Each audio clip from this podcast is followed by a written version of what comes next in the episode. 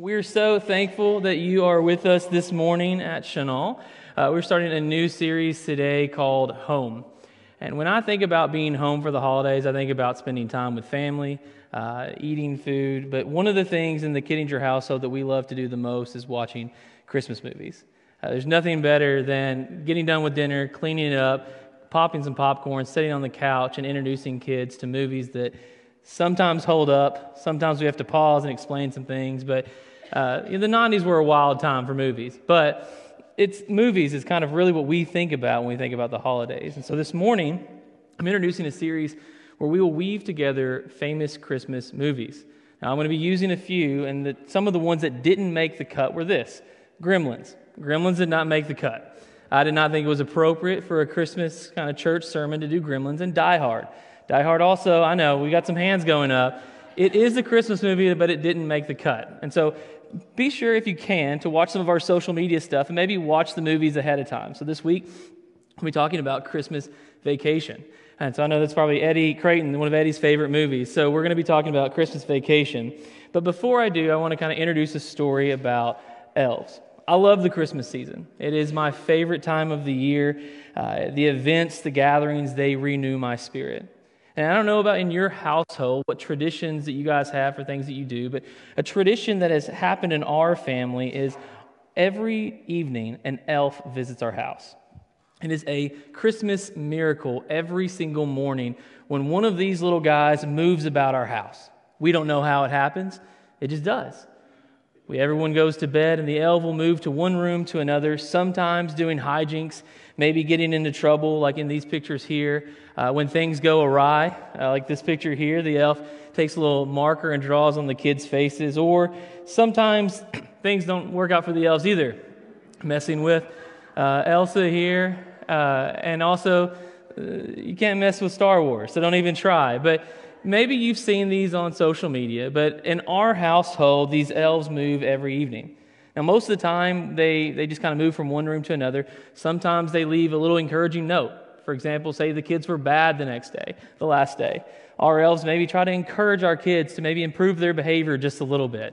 So recently, one of ours was the elves wrote a note to Judah and Isla, and it said basically this: some of our friends got turned into chocolate because they weren't listening to their mommy and daddy.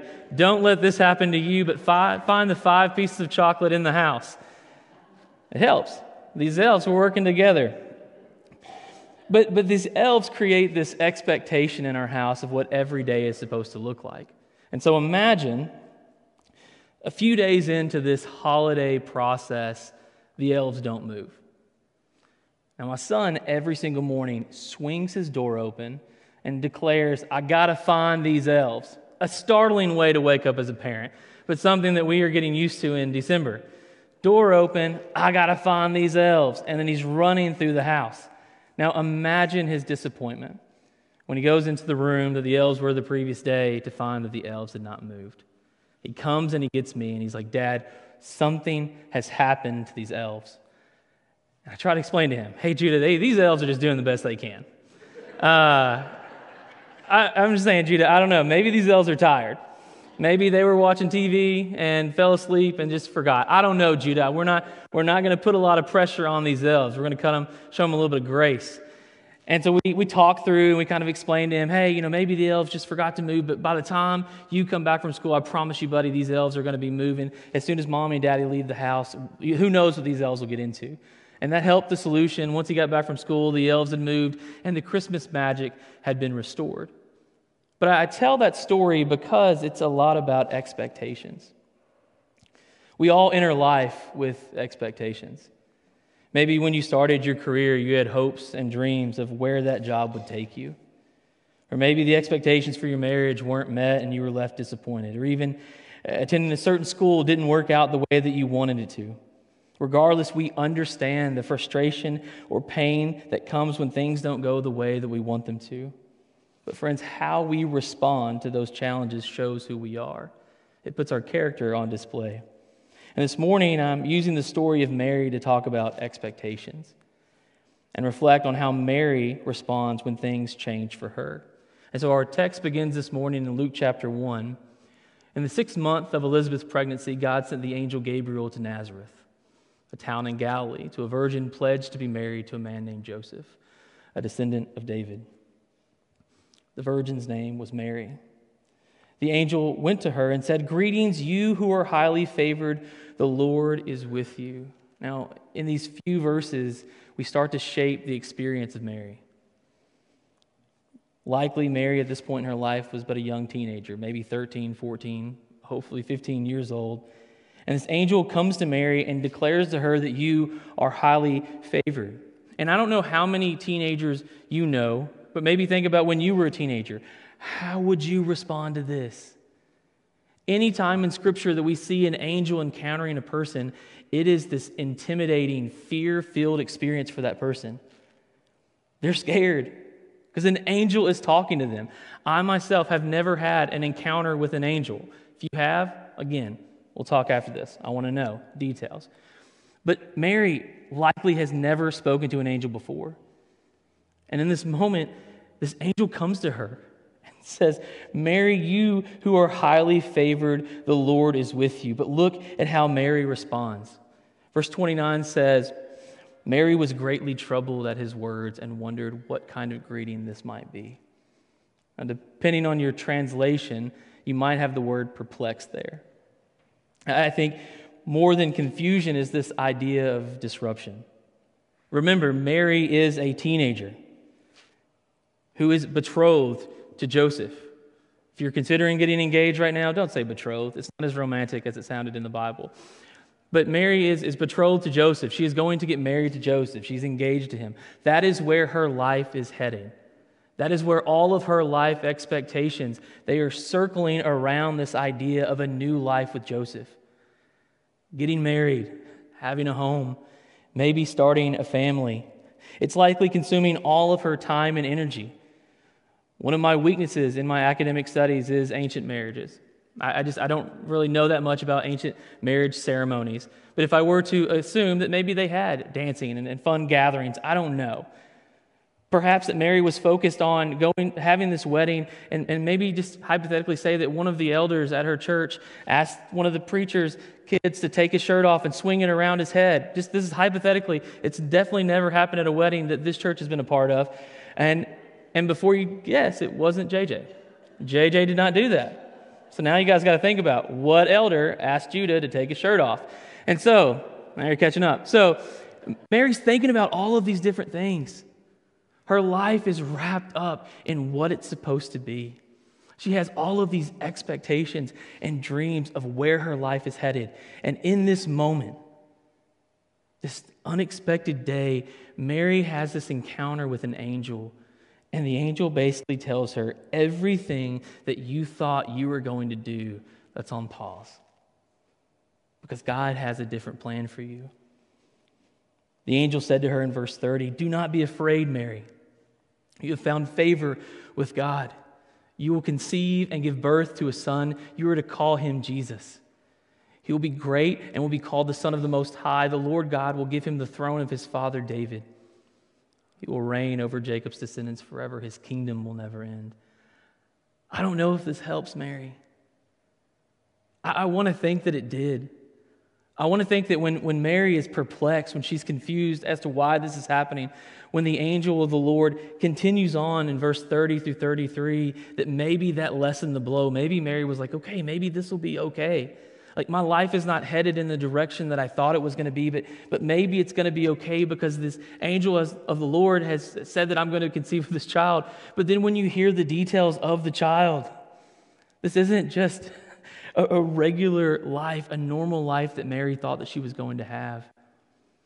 The angel of the Lord tells her that, no, the child that you're going to have is the Messiah.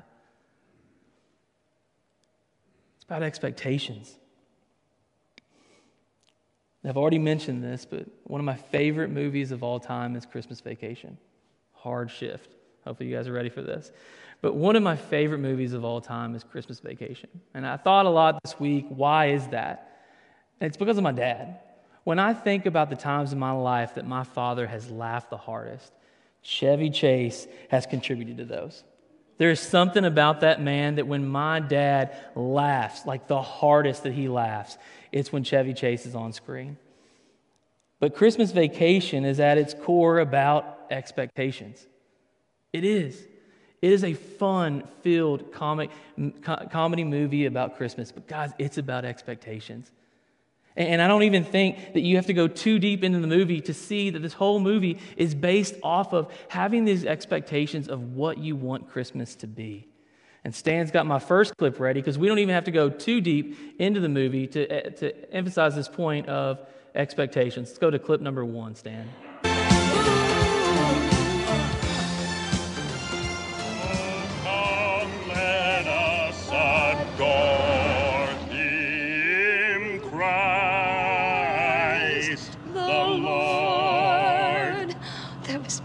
Deck the halls with boughs of holly, fa la la la la la la la. Tis the season to be jolly, fa la la la la la la. Don we now our gay apparel, fa la la la la la la. Hey, the ancient Yuletide carol, fa la la la la la la. Take it, Russ. Fa la la la la la la. Dad, can you explain again what we're doing? Sure, Russ. We're kicking off our fun, old-fashioned family Christmas by heading out into the country in the old front-wheel drive sleigh to embrace the frosty majesty of the winter landscape and select that most important of Christmas symbols. We're not driving all the way out here so you can get one of those stupid ties with the Santa Clauses on it, are we, Dad? No, I have one of those at home. What we're looking for today is the Griswold family Christmas tree.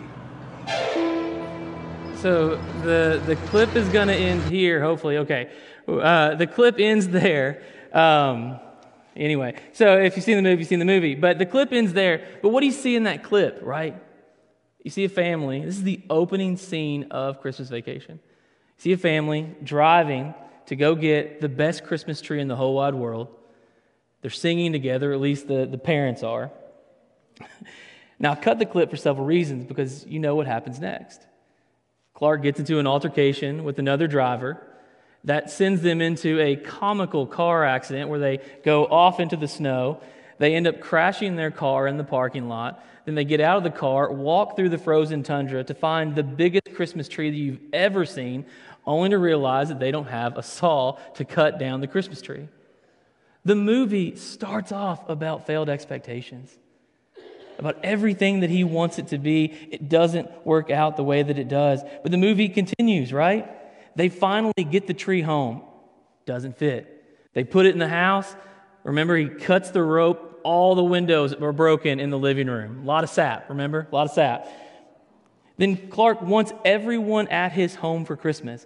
Extended family, aunts, grandparents, everyone that he can imagine. He wants them in their home, but that just causes awkwardness and discomfort. And that is on full display in this last clip that I'm going to show from dinner. Let's get that one going, Stan.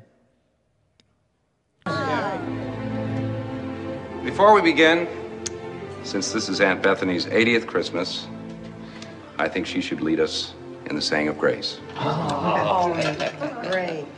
Oh. What, dear? Grace! Grace! She passed away thirty years ago. They want you to say grace. The blessing. Hmm.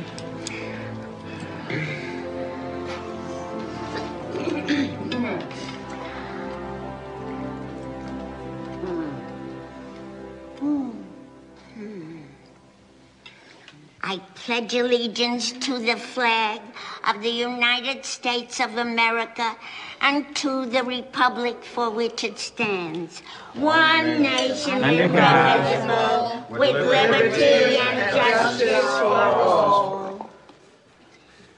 Amen. Amen. Amen. Thank you for humoring me with that. But again, you're you're seeing these layers of expectations in this movie. I showed two clips. I showed the opening scene, the dinner scene. I didn't even talk about the Christmas lights. I didn't talk about Cousin Eddie showing up. None of that. And I didn't even talk about what the whole movie is, is founded on, of Clark getting this Christmas bonus so that he can build a pool for his family. The whole movie revolves around a paycheck. But it's all about expectations.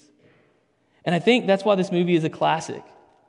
is, yes, it's fun. It's a holiday film, but it, it represents a lot of our emotions when things don't go our way. When your plans are disrupted, do you quit or give up? When your dinner doesn't turn out the way that you want it to and your turkey is the driest turkey that you've ever seen in this entire world. Didn't even include that.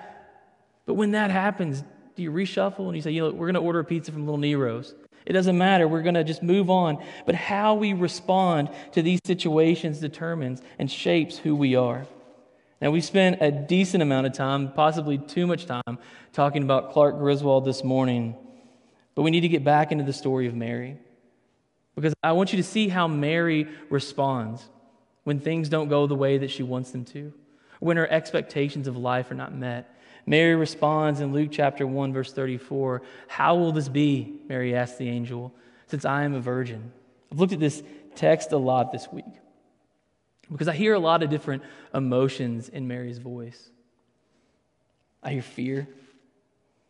I hear confusion.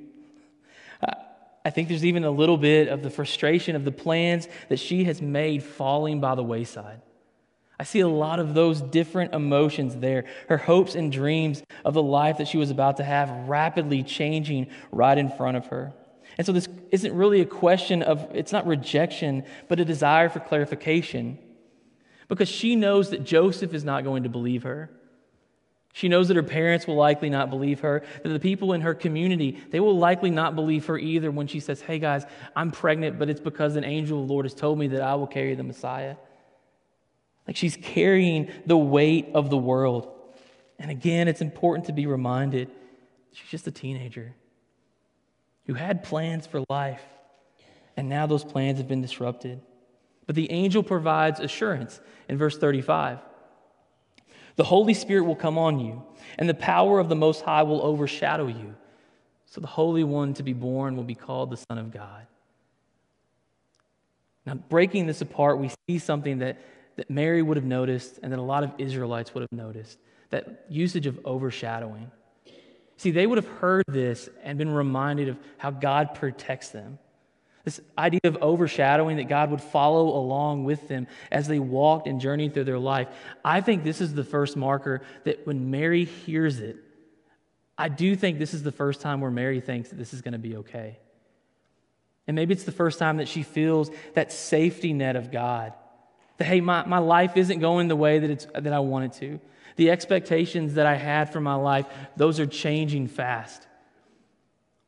But this angel is telling me that God will overshadow me, that God will protect me from harm, that as I walk into this unknown terrain with new plans, with new goals, with new expectations, that God will be over me.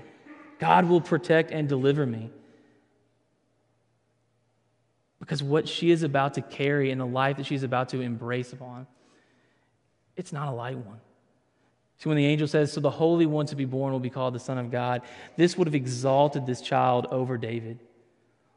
All of a sudden, we're not just talking about something that is out of this world for Mary. It's something that is like, it's divine.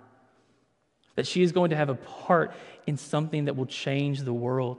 And so she knows at this point, she needs to be overshadowed by God. And she's reminded of that. And so the text continues, even Elizabeth, your relative, is going to have a child in her old age. And she who was said to be unable to conceive is in her sixth month, for no word from God will ever fail. The angel is saying, I know you're worried, but God is about to do miraculous things. I know you're scared, but God is going to overshadow you. I know you maybe doubt where this is going or where God is going to take you, but I promise you that God is going to deliver you into something amazing and powerful. And friends, this is where the story gets exciting to me. Not the angel showing up to Mary, not hearing all of these, these beautiful and powerful words from the angel, but what excites me is how Mary responds. Verse thirty-eight, Mary said, I am the Lord's servant. May your word to me be fulfilled.